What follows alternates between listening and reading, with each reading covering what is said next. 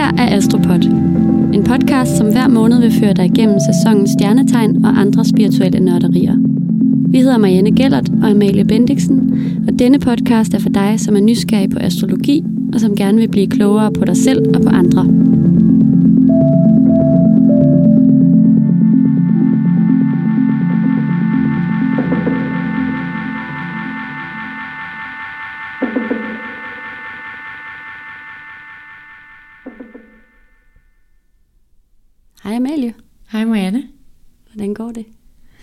Går godt. Vi er kommet ind i omfruens tegn. Det synes jeg godt, man kan mærke. Ja. Hvordan har du haft det siden sidst? Øhm, jeg har haft det godt, men øhm, jeg blev lige ramt af jomfruens øhm, nyttegøren og praktiske formål og sådan noget. For pludselig så fik jeg, der skulle ske alt, og alt skulle ske på samme tid, og jeg skulle skrive lister, og det blev lige lidt for meget. Måske var der stadig en der lidt løveenergi med, fordi jeg kunne ikke, øhm, jeg kunne ikke, jeg kunne ikke finde roen i det. Jeg kunne ikke mærke hendes jordforbindelse. Det, det fløj afsted. Ja. Ja, jeg har faktisk haft det lidt på samme måde. Ja, Det er ret sjovt. Ja, jeg har også... Øh, og det startede sådan lige med der, hvor det skiftede også i vejret. Lige pludselig blev det sådan ret koldt i luften. Og det, øh, lige der, så begyndte jeg bare sådan melde mig til alle mulige ting her i efteråret. Og sådan begynde at, sådan, det ved jeg ikke, ville i seng rigtig tidligt, og sådan have rutiner, og sådan ikke have lyst til at gå ud. Alt det der. Der er virkelig sket noget. Ja, og især også med alle de planeter, der har været i retrograd, det. Merkur og Mars for eksempel, som er nogle hæftige fyre eller kvinder, Ja. planeter. Hvad, be- kan du egentlig ikke lige fortælle lidt om, hvad det betyder? Altså, hvad er det, hvad er det egentlig, det har gjort, alle de her planeter i retrograd? Jamen, det, det er svært at sige med dem alle sammen, men, men, men de, der har været seks planeter i retrograd, det er noget, vi alle sammen kan mærke. Og selvfølgelig kan man mærke, at dem, som tilhører en som ens herskerplanet, de Mhm. påvirker en ekstra meget. Ja. Så derfor så tænker jeg også, at alle jer jomfruer og gangtrisser har kunne mærke Merkur. Ja. At der har været den her, altså alt hvad Merkur står for sådan, altså den er jo sådan meget fyrig og øhm, igangsættende, og den står jo også for kommunikation og sådan noget, så man har jo meget lyst til at komme ud med ting, og man har lyst til at øhm, launche ting, og det er også derfor, at jeg var meget øh, påpasselig med, at vi skulle launche vores, fordi umiddelbart så ville man måske trække lidt imod den energi, der bliver givet, ja. fordi den bliver måske lidt for overdrevet. Det, der er risiko for, at det går galt. Der Er risiko for, at det går ret galt. Ja. Ja. Det er en dårlig idé. Ja. Altså, Men når det så er sagt, så kan vi jo også lige sige, altså, vi er fuldstændig overvældet over den kæmpe tilslutning, der har været til det her, den her podcast, vi sidder og laver. Så øhm, altså, jeg kan måske godt sige, jeg er faktisk næsten helt nervøs. Jeg har helt præstationsangst. Jeg er så bange for, at I ikke har lyst til at blive ved med at lytte med. Ej, sådan har jeg totalt haft det. Jeg har været meget sådan overvejet det her afsnit alt for meget, Jeg har fordi ligget vågen om natten. ja, men jeg har også tænkt sådan, jeg kan slet ikke gøre det lige så godt som sidst, og alt muligt åndssvagt. Men jeg er virkelig, virkelig, virkelig bare taknemmelig og virkelig overvældet, og altså måtte skrive til folk, om, om det var det samme, der viste på deres iTunes hitlister, fordi jeg troede, folk tog pis på mig. Ja, sådan har jeg også haft. Altså jeg tænkte, det, var, det, det passer jo ikke det. Nej. Forresten, i forhold til vores præstationsangst, så må I altså stadig gerne huske at subscribe og dele, fordi vi bliver så glade. Ja. Vi er meget ydmyge, men vi bliver også virkelig glade. Jeg ved ikke, jeg har faktisk ikke følt mig særlig ydmyg. Jeg har virkelig haft, jeg har haft lidt storhedsvandvid. Altså, jeg har ligget vågen om natten og tænkt på, hvordan jeg kunne overtage verdensherredømmet. det er din, det er din det er Merkur i vederen, tror Ja. jeg hos dig. ja, det tror jeg også. Ja. Nå, men nu skal vi også til i gang, fordi vi skal jo tale om jomfruen i dag, mm. i særdeleshed. Og jomfruen starter, jomfruens sæson starter den 23. august og slutter her den øh, 22. september. Vi vil starte med at fortælle om, hvad alle kan øh, fokusere på i den her måned, eller den her sæson. Så altså ikke kun jomfruer, men alle. Og, øh, og man kan sige, kort fortalt, så har vi jo lige været, vi kommer lige fra løvens sæson. Øh, løvens sæson har jo virkelig været overophedet også øh, værmæssigt. Det har jo været helt sindssygt varmt i august. Altså. Øhm, så vi trænger alle sammen til at blive nedkølet nu, og man kan godt mærke, at folk, er, eller ret mange er egentlig lettet over, at, øh, at den her varme er ved at være overstået, og man kan finde sine striktrøjer frem igen. Og så kan man også sige, at, øh, at den her periode nu, altså jomfruens sæson, handler om at høste frugterne af alt det, som vi har samlet, eller alt det, vi har sådan, øh, samlet sammen i løbet af sommeren. Og det er faktisk en af mine yndlingsårstider, den her, fordi naturen viser sig bare fra sin smukkeste side jo. Altså alt er sådan lidt mere klart i farverne. Himlen er lidt mere blå, og alle de her frugter og bær er så modne, at det sådan er ved at kamme fuldstændig over. Og jeg synes altid, at det er sådan, der, det er sådan en ekstremt rørende årstid. Altså det, jeg elsker det. Så altså, jeg tænker, anbefalingen her i den her sæson handler jo bare om at simpelthen gå ud i naturen og plukke alle de her bær og de her æbler og blommer og, og bare ved jeg ikke, nyde, nyde farverne, nyde naturen. Og så er det jo også en tid til at få ting gjort, fordi det er også noget af det, som jomfruen er rigtig god til. Så det er altså en meget god idé at sætte gang i nogle projekter og færdiggøre projekter. Øh, og måske sortere lidt eller rydde op i dine skuffer og skabe og sådan organisere. Så, øh, så det er bare med at komme i gang. og så husk, at det er okay, at man er måske lidt mere introvert, end man har været hele sommeren, og sådan skrue lidt ned for kaffeaftaler og alt sådan noget der.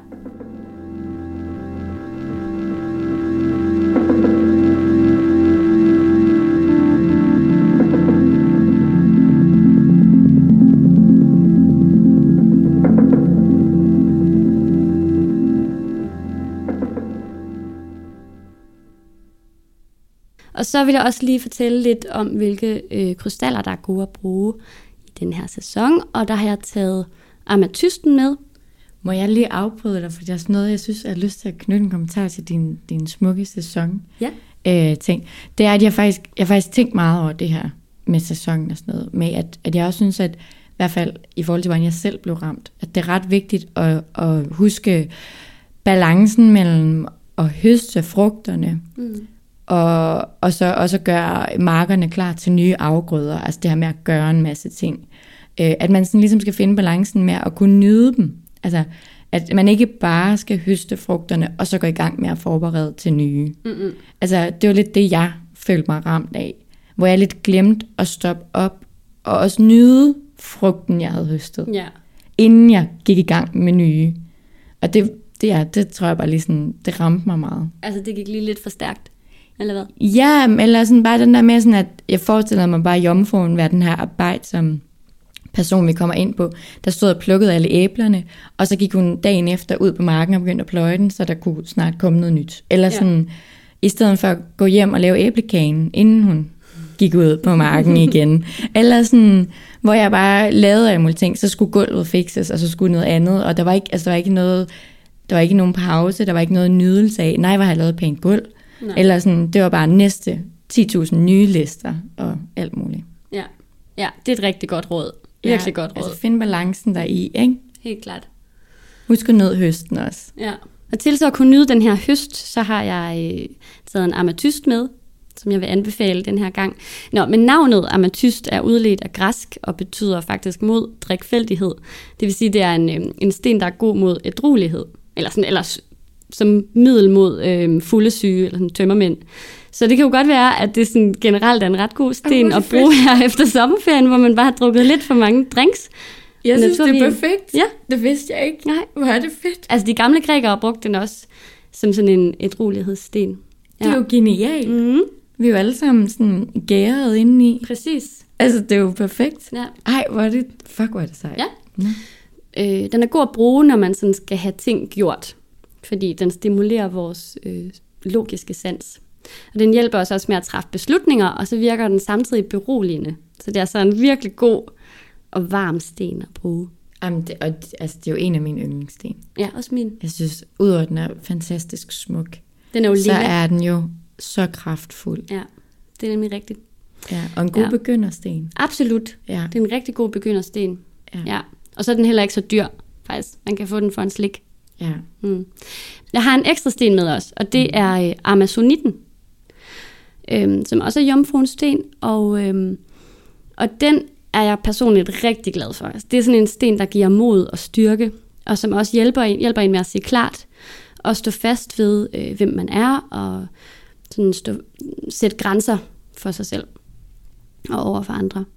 Øh, og jeg fik faktisk min amazonit af en, øh, en rigtig god veninde til min fødselsdag her i april, og jeg har brugt den simpelthen så meget lige siden. Og hun sagde til mig, øhm, sådan, den her sten skal du have, fordi den giver dig et mildt mod. Og det synes jeg bare var så fint sagt. Ej, hvor er det fantastisk. Ja. Så ikke sådan et eller andet øhm, krigsmod, men et mildt mod. Nej, du skal forestille dig sådan en Amazon-kvinde, Ja. der står øh, og er sindssygt smuk og feminin, samtidig med, at hun har sådan en vild styrke. Så den, den er jeg virkelig glad for. Den kan jeg klart anbefale.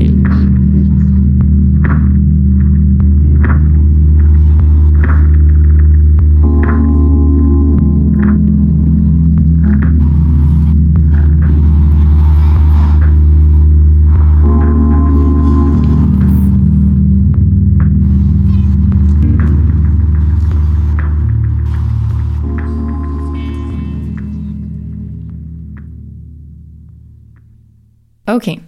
Nå, men jeg vil gerne fortælle lidt mere om Jomfruen. Jomfruens sæson, den starter, som du sagde, Marianne, fra den 23. øh, august og går til den 23. september.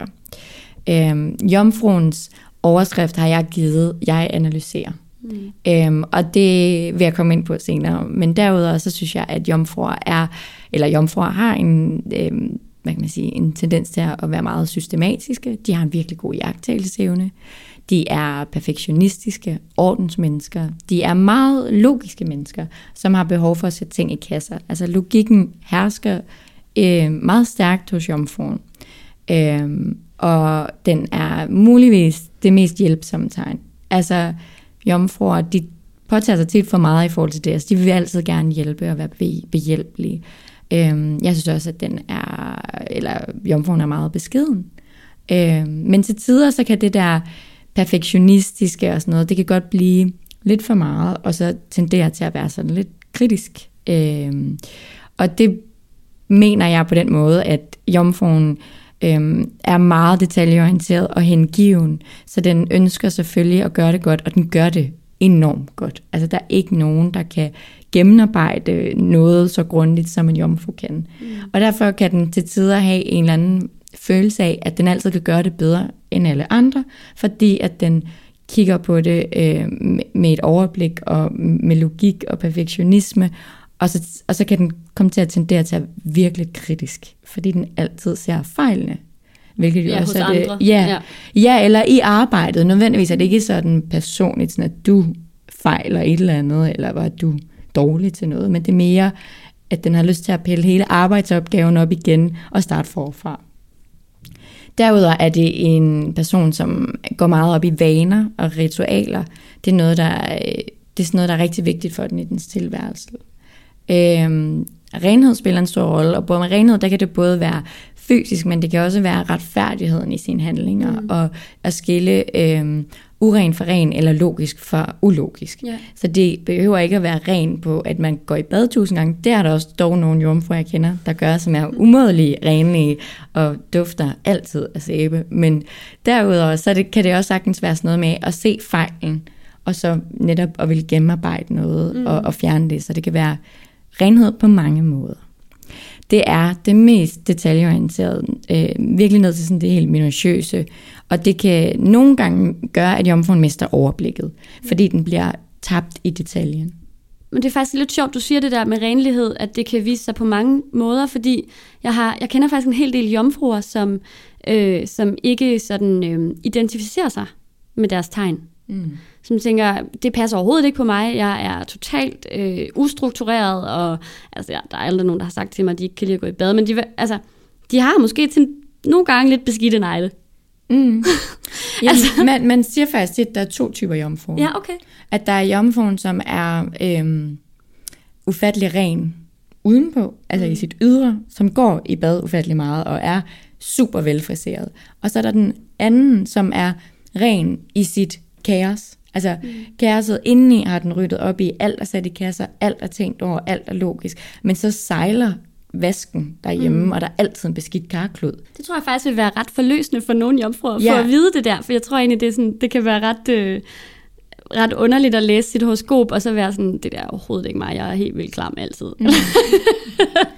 Ja, og så er der jo også bare den der, altså hvis noget øh, almen astrologi, eller sådan noget lidt pop-astrologi, ja. så bliver de også tit beskrevet som sådan nogle gode revisorer og bibliotekarer og sådan noget, fordi de er så logiske og systematiseret og sådan noget. Og det, det synes jeg egentlig ikke nødvendigvis afspejler sig altid Ej, i noget. Altså, ja, fordi de er faktisk super kreative, og de er øh, sindssygt mentale skarpe. Mm. Øh, øh, de emmer af rigtig mange ting. Øh, derudover så øh, har jomfruen tit en tendens til at være interesseret for sundhed og ernæring. Den sørger for at gå til læge og tage sine vitaminpiller. Øhm, og så øh, anatomisk korresponderer det til maven og fordøjelsen og nervesystemet. Øhm, jeg er ja, faktisk... Det, og det skal vi måske lige huske, eller minde jer om igen, at, at hvert stjernetegn jo har øh, at korrespondere med en kropsdel. Så når man siger, at noget korresponderer med øh, fordøjelsessystemet, så, øh, så betyder det jo, at, at det både kan være sådan set positivt og negativt. Altså det kan både betyde, at jomfruen kan have sådan, øh, øh, et super, go- super godt fordøjelsessystem, men det kan også betyde det stik modsatte, hvis man er i ubalance. Altså det her med, at kropsdele knytter sig til stjernetegnene, øh, kan vise sig på mange forskellige måder. For eksempel er øh, tyrens, øh, en af tyrens kropsdele halsen, og, og nakken også. Og der er faktisk mange tyre, der har sådan lidt en tyrenakke, inklusiv mig selv. Og, øh, og øh, er gode sangere. Mm. Ja, fordi det sådan knytter sig til, til halsen og til stemmebåndet. Ja. Ja. Øhm, og der er jomfruen så øh, fordøjelsessystemet øhm, og maven, ikke? Jo, og så vil jeg faktisk også sige, at det kan også godt være sådan, at hvis du ikke har været i kontakt med din indre jomfru, og du er jomfru, så kan du måske have tendens til at få lidt maveproblemer. Mm. Få lidt mere ondt i maven. Og det, det genkender jeg meget hos mine veninder, der er jomfruer. At når de har været for, måske været, kørt for meget på deres ascendant, eller nogle af deres andre planeter eller tegn, eller sådan, så, og, og har glemt lige at være i kontakt med huset, eller sådan deres indre jeg, så får de rigtig ondt i maven. Mm. Øh, så det kan også korrespondere på den, korrespondere ja. på den måde. Ja. Øhm, jeg er vægt, og der korresponderer det for eksempel med lænden. Og jeg har, når jeg negligerer min vægtside, så får jeg rigtig ondt i lænden. Ja, og jeg får ondt i halsen. Ja. Nå, okay. Sidespring. Ja. Men Et vigtigt vil, sidespring. Men til gengæld, jeg vil knytte noget til jomfruen. Nå ja. Og jeg ved godt, det har vi ikke taget med, det kommer vi heller ikke til at tage med altid. Men farven blå, det er noget, jomfruer bare rigtig godt kan lide. Øhm, lidt ligesom øhm, det onde øje inden for øhm, for eksempel tyrkisk øh, overtro. Nå. Den farve blå, så er den rigtig, rigtig blot. Ja det, det er noget, altså jeg ved ikke, om I kan genkende det derude, jomfruer, men altså alle jomfruer, jeg kender, er besat af den farve. Ja. Thank you.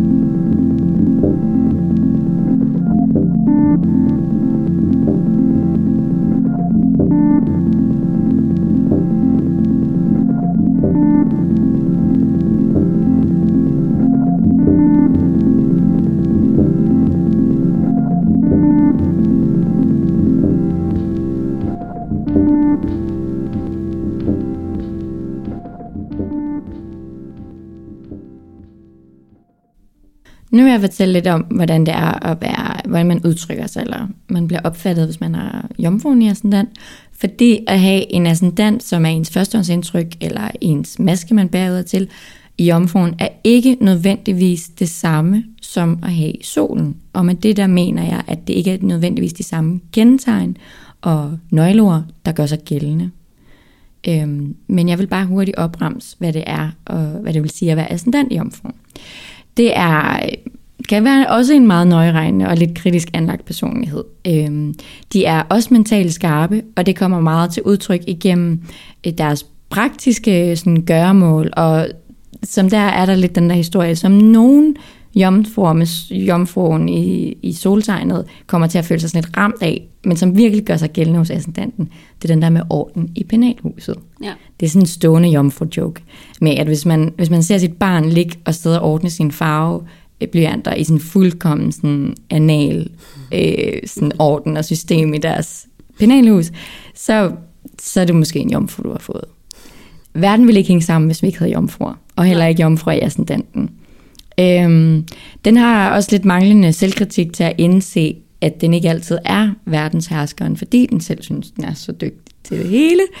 Øhm, men den er også dygtig til det meste, så det kan jeg godt forstå, at den ikke altid forstår.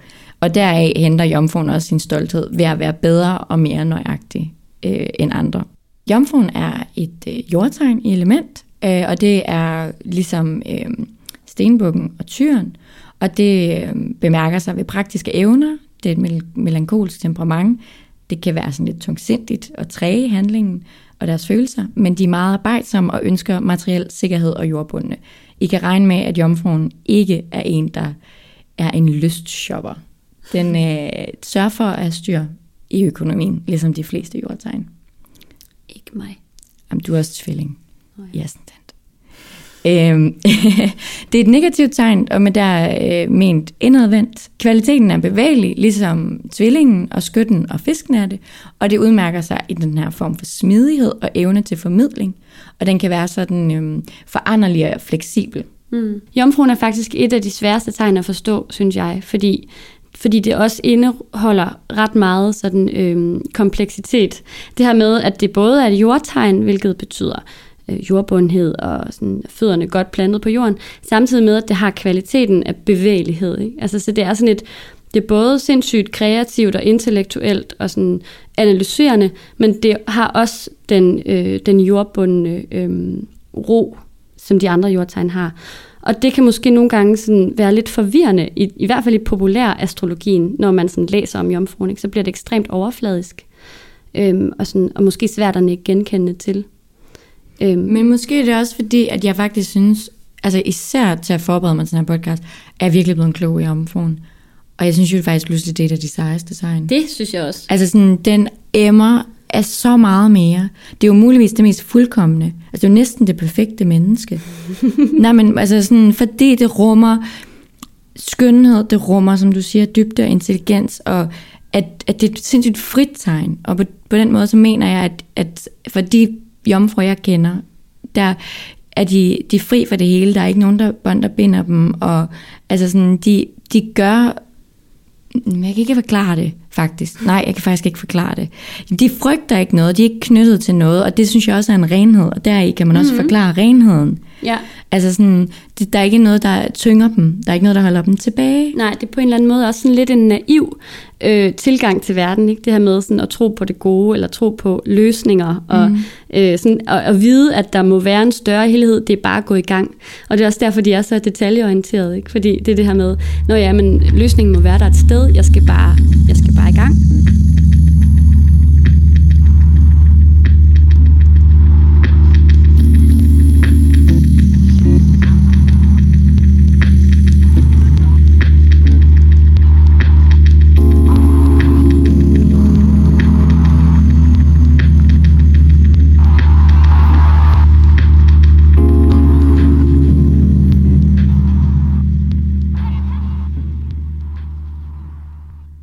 Jeg gerne fortælle lidt om jomfruen som elsker.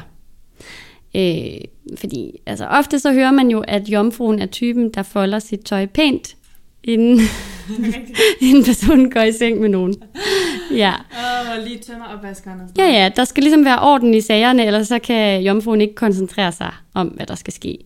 Men øh, og, altså, den her type findes helt sikkert. Det, det gør den. Øhm, så vil jeg måske sige, at det knytter sig lidt til jomfruens skyggesider. Ikke? Altså hvis man nu ikke lige er sådan helt i balance som jomfru, så er det måske det, man kommer til at gøre. Men det er altså ikke jomfruens virkelige natur, skal vi lige slå fast. Øh, fordi jomfruen er jo også jordpræget i den, altså både i billedlig og astrologisk forstand, ligesom tyren og stenbukken også er. Og det vil sige, at jomfruen har de her dybe og sanselige seksuelle behov, som jordtegnene har øhm, og har sådan en, en ret øh, mm, stor følsomhed, øh, altså meget fint følende. Øhm, så, så jomfruen kan være meget bevidst om en anden persons behov på en ret præcis måde. Den her detaljeorienterede øh, jomfru kommer virkelig i spil her. Øhm, og det kan måske være, at, at mange andre fortravlede tegn ikke lægger mærke til de her øh, behov. Så øhm, ja, Problemet for jomfruen ligger måske nogle gange i at frigøre den her seksuelle side, fordi man gerne vil gøre alting helt korrekt og være perfektionistisk. Ja. Så det siges altså også, at jomfruen er ret længe om at varme op, øhm, og det skyldes måske til dels frygten for øh, det ukendte og det kaotiske, øhm, hvilket gør, at den bliver øh, tilbageholdende, øhm, og, og, og sådan, hvad skal man sige, øhm, Altså, når de tror, de flytter, så, er de, øh, så gør de i virkeligheden ingenting. Det er, altså, det er sådan meget typisk jomfru, ikke? Det er så sandt. Ja. Altså, altså hvis man, hvis der er en, altså, du opdager ikke, altså det er ligesom, at der, der er ikke nogen, der ved, når der er en jomfru, der flytter. med. Nej. Og det de er der tror det. De tror, de har været Casanova. Ja. Og der er ikke nogen, der har fattet noget. Man Nej. tænkte faktisk, måske kan ham der ikke lide mig. Men altså sådan, så Det alle, kommer aldrig til alle, at ske. alle jomfruer, altså jeg har ikke engang set to jomfruer prøve at score hinanden, det var det sjoveste.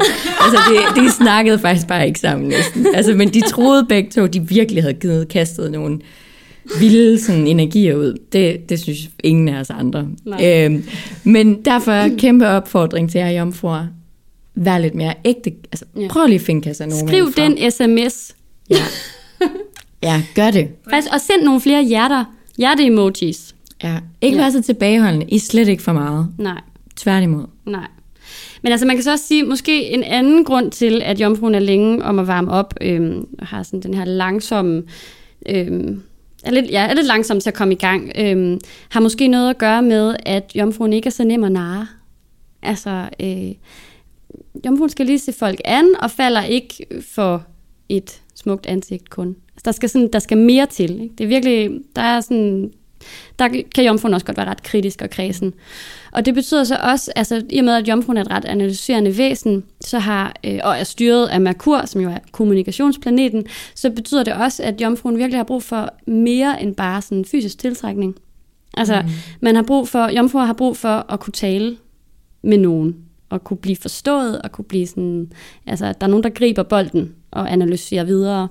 Øhm, så, så ja, jomfruen skal tiltrækkes intellektuelt, før der kan sådan ske noget fysisk. For eksempel, hvis man gerne vil invitere en jomfru på date. Luciana vil ikke være et dårligt bud. Nej. Den kan godt lide lidt kulturelt Præcis. og, og, og lidt æstetisk. Ja. Imponer din jomfru med et æstetisk spisested, eller måske et museum. Eller en god koncert, man kan Ja. ja. tale om bagefter. En fed artikel, man har læst om et eller andet videnskabeligt måske. Ja. Ja. Men øhm, i hvert fald, så, ja, så kan jomfruen altså sådan kærlighedsmæssigt måske nogle gange have lidt svært ved at kaste sig hovedkuls ud i noget. Sådan kærlighed ved første blik. -agtigt. Det sker ikke så tit, fordi der jo er den her risiko for at blive såret eller blive desillusioneret, og det er det værste, jomfruen kan komme i tanke om. Øhm, så forelskelse sker måske, men det tager så lang tid at komme til sådan at, at elske nogen. Der er, ikke, der er ikke nogen jomfru, der springer ud i noget. Og til det vil jeg sige, hvis du er blevet forelsket i en jomfru, bliv ved med at øhm, bekræfte dem. Ja. For de vil blive ved med at tvivle på, at du vil det. Ja. De vil finde alle fejlene, de vil finde alt, mm. hvad der gør, at du ikke vil. Ja. Eller at dine tegn kan misforstås. Så bliv ved med at gøre det. Det kan godt være, du synes, at det er ved at blive lidt Kedeligt. altså, ja, eller ensformet. Bliv ved. Ja. Også fordi jomfruen jo er sådan ekstremt gavmild. Altså, det er jo også den her øh, Ja. glade giver. Ikke? Altså, det er jo sådan, men jomfruen vil bare gerne give og give og give, men har måske lidt sværere ved at tage imod, faktisk. Så, så det er også, hvis man, ja, hvis man er kæreste med en jomfru, eller gerne vil være det, så øh, giv lige lidt ekstra. Til gengæld, hvis jomfruen vælger at satse på andre jordtegn, så vil jomfruen måske nogle gange komme til at kede sig lidt. Øh, Det vil simpelthen gå helt i stå. Så opskriften på et lykkeligt forhold med en jomfru, hmm, det har jeg ikke, men jeg vil anbefale, at man måske som jomfru prøver at være lidt mere lejende og lidt mere frisindet, øver sig på at give lidt slip og sætte fa- fantasien fri. Fordi så skal det nok gå. så skal man nok finde ud af det. Og der er ikke et perfekt forhold. Nej, husk det jomfru. Øhm, men jeg vil også lige snakke lidt om, at øh, hvem der egentlig harmonerer med jomfruen. Ja. Fordi det er jo faktisk krabsen og skorpionen og tyren og stenbukken. Ja, Så det er jo faktisk vand og, øhm, der har vi jordtegnene og også. jordtegnene. Ja. ja. Men jeg tænker måske, at især for, for eksempel tyren kunne jeg godt forestille mig, fordi det er så passioneret en elsker. Ja, Så den hengivende elsker, den passionerede elsker, ja. vil være meget god.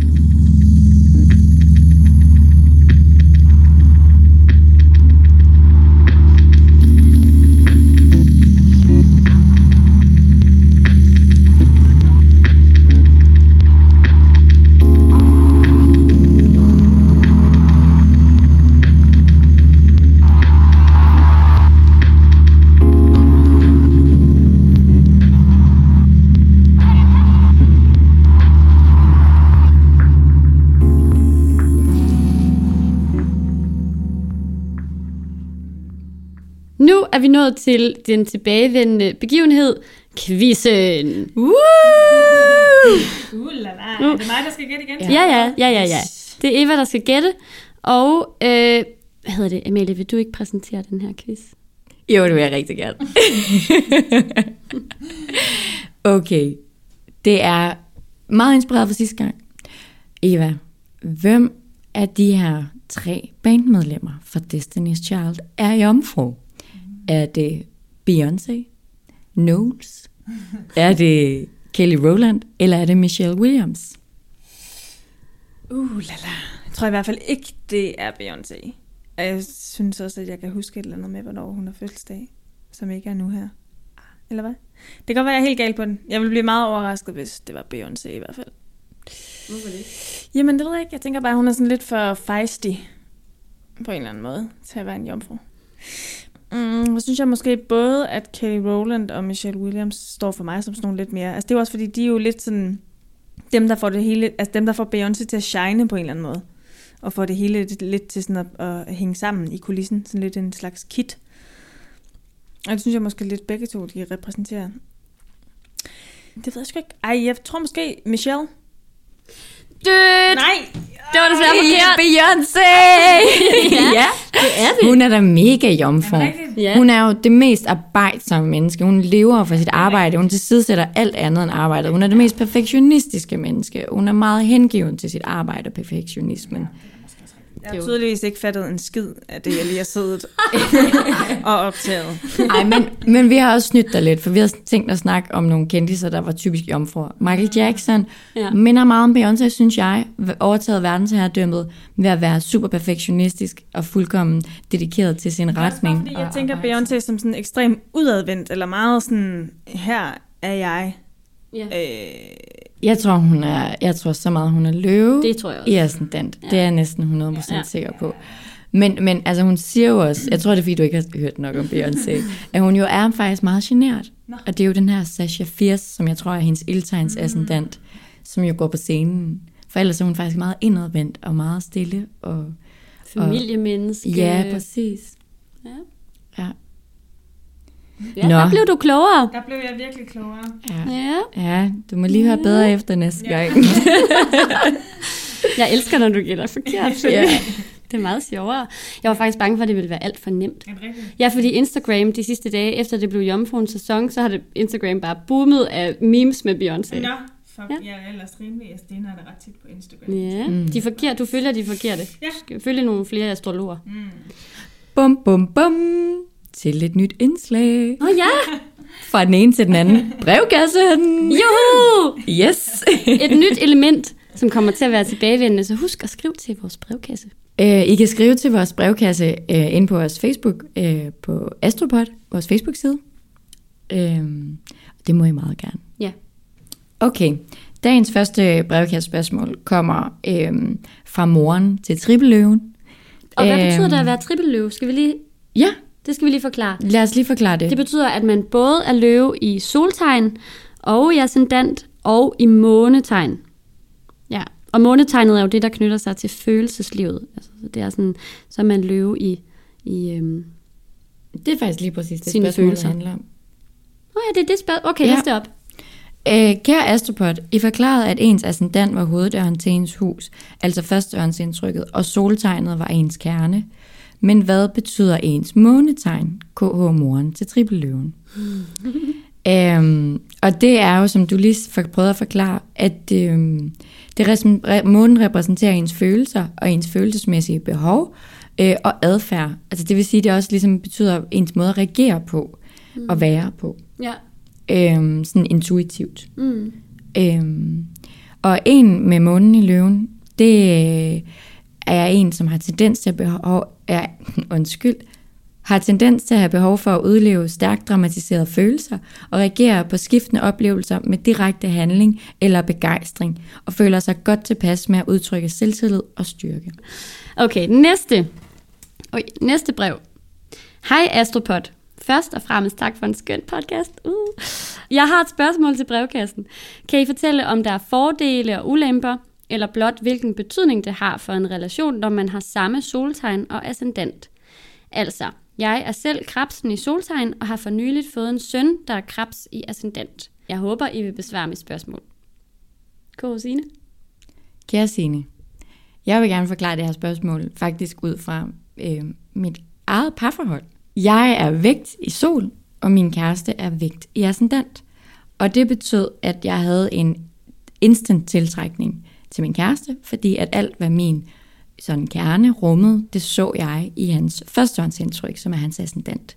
Så jeg, og, og, og den var gensidig, den tiltrækning, for han kunne også godt mærke det hos mig. Øhm, dog har han øh, en, et, øh, hvad det, et soltegn, som faktisk egentlig ikke harmonerer så godt med mig. Og det betyder, at vi har mange udfordringer med, hvordan vi forstår ting og verdenen, og hvordan vi har mange forskelligheder.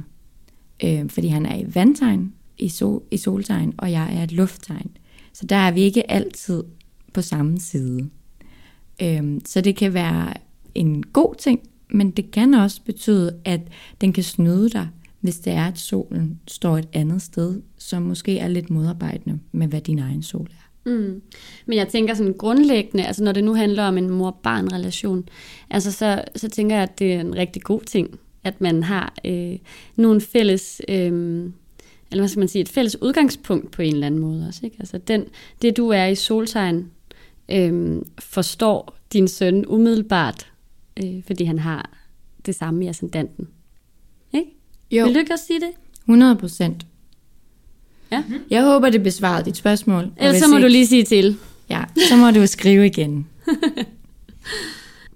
Så har vi fået et spørgsmål mere, øh, som jeg lige læser op. Kære brevkasse, jeg har mødt en på Tinder og fundet ud af, at han er jomfru.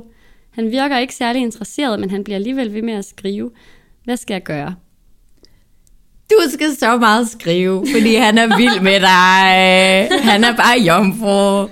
Ej, men det er jo så sandt, ikke? Det er jo Jo. bare den her afvisende natur, jomfruen har. Han er so into you. Altså, get it, girl. Eller boy. Ja, du skal bare blive ved.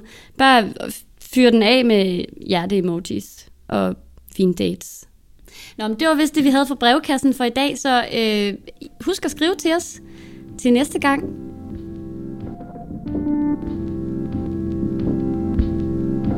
Men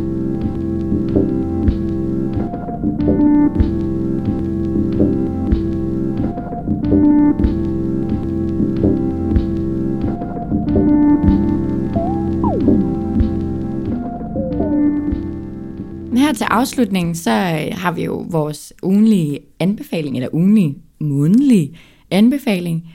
Øhm, og jeg vil gerne faktisk starte. Må jeg det? Ah, åh, det må du godt. Nå, okay. Så er den bare. Jamen, jeg det er fordi, jeg er ret op at køre over den her app. Det kan jeg godt forstå. Det er som også en virkelig god anbefaling, ja. det her. Øhm, min svigerinde øh, har anbefalet mig en app, som hedder CoStar. Jeg ikke anet noget om. Og det sige, er det staves? CoStar. Det staves C-O-S-T-A-R. Mm. Og den findes i iTunes øh, App øh, Store. Og ja, rul dig ind allerede og skynd jer at udfylde den. Mm. Øhm, jeg vil godt lige sige en note til den anbefaling. Mm. Lad jer ikke blive forskrækket, hvis I ikke passer sammen med jeres kæreste eller jeres bedste veninde. Fordi det er en algoritme, det er en app, og den har kun de ord, den har at skrive med. Men mere kig det på som at finde ud af, hvad jeres kæreste er i alle planeterne, hvor står deres stjernetegn og sådan noget. Ikke? Måske kunne du lige forklare, hvad det er, der, den går ud på, den her app. Nå ja, det er en... Øhm, det er fordi, jeg er så oppe at køre den her app. altså, glemmer simpelthen at fortælle, hvad det er. Nej, øhm, det er en app, som øhm, viser, hvor godt man matcher med andre folk. Og man kan tilføje folk fra ens telefonbog, og man kan faktisk finde ud af med det samme, man logger ind, hvem er ens venner, der allerede har den. Mm. Og så kan man se, hvor meget man matcher i de forskellige ting. Og det forklarer den ud fra, hvad for et stjernetegn man har i hvilken planet. Og selvfølgelig en sol, måne og ascendant. Mm. Øhm, men som sagt, man skal ikke tage det hele bogstaveligt. Nej, Og jeg synes mere, man skal se det som inspiration om at vide mere om det, man kender, og så kan man dykke lidt mere ned i det. lige præcis. Lige præcis. Og de forklarer det ret godt.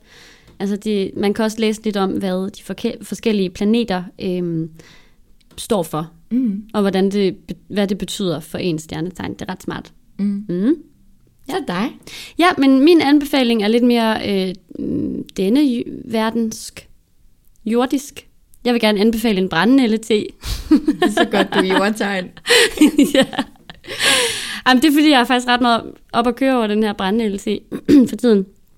Fordi den, øh, den, bare, altså, den smager faktisk rigtig godt, for det første. Sådan lidt urtet i det, men det kan jeg også meget godt lide. Og, øh, og nu er det jo blevet te-sæson igen, det er jeg virkelig stor fan af. Ja, den har et super højt øh, mineral- og jernindhold, så den er ret god for blodet. Øhm, og den skulle også styrke immunforsvaret og dæmpe menstruationssmerter og alt muligt. Og så skulle den også være god for sådan negle og hår og, og hvad hedder det, uren hud. Ja, jeg skulle lige til at sige Ja. uren hud. Mm. Jeg lider lidt af uren hud, så jeg drikker Ej, rigtig meget ikke. brændende te. Du, jeg synes, din hud ser rigtig flot Det er ud. på grund af brændende te. Tror du? Ja. Jeg har for heller ikke nogen bumser lige for tiden. Ja, så øh, den kan købes både i sådan en løs form, bare sådan tørret brændenælder. Du kan også gå ud og plukke dem. Hvis du alligevel skal ud i naturen, så kan du gå ud og plukke nogle brændenælder og tørre dem. Øhm, ja, hvis du synes, det er irriterende at øhm, sådan, købe en pose med, med, med urter i, så kan du også få det i brevform. Ja, Ja, men jeg, nu- jeg vil, jamen nu skal vi til at sige farvel. ja det skal Men jeg havde faktisk lige knyttet en kommentar, som jeg gerne vil love jer. Vi følg vores Facebook-side, fordi vores anbefalinger vil jeg lægge derop i noget, der hedder noter. Det var da en Og øh, vi vil også lægge billeder op af de øh, krystaller, som Marianne hun anbefaler hver gang. Ja, Øh, og derudover så kommer der også ligesom en teaser om, hvornår vi får lagt det her op. ja. Øhm, og det vil vi følgende blive ved med at gøre, så gå ind og følg den. Og det er på Facebook, og den hedder Astropod. Og derinde kan man også skrive til Simple and beautiful. Yes. Ja, så øhm, nu skal vi altså til at sige farvel. Det har været helt vildt dejligt at sidde her og sludre. Jeg håber, at I har øh, nyt det. Og hvis I har nogle spørgsmål, ja, skriv endelig til os. Øhm, og ris og ros, altså det vil vi også gerne have. Bare fyr den af. Nu vil vi gå ud og plukke nogle pærer og nogle blommer. Og måske rydde lidt op i skufferne. Og så ses Og gå hjem og gør gang. det gulv færdigt. Ja. Ses om en måned. Hej hej. Hej hej. Tak fordi I lyttede med, og evigt tak til vores vidunderlige producer, Eva Lange Jørgensen. Uden hende, ingen podcast. Vi håber, I vil være med til at gøre Astropod endnu mere jeres. Så skriv endelig til os med ris og ros, og hvis du har lyst, så smid en anmeldelse i iTunes. På genhør i næste afsnit.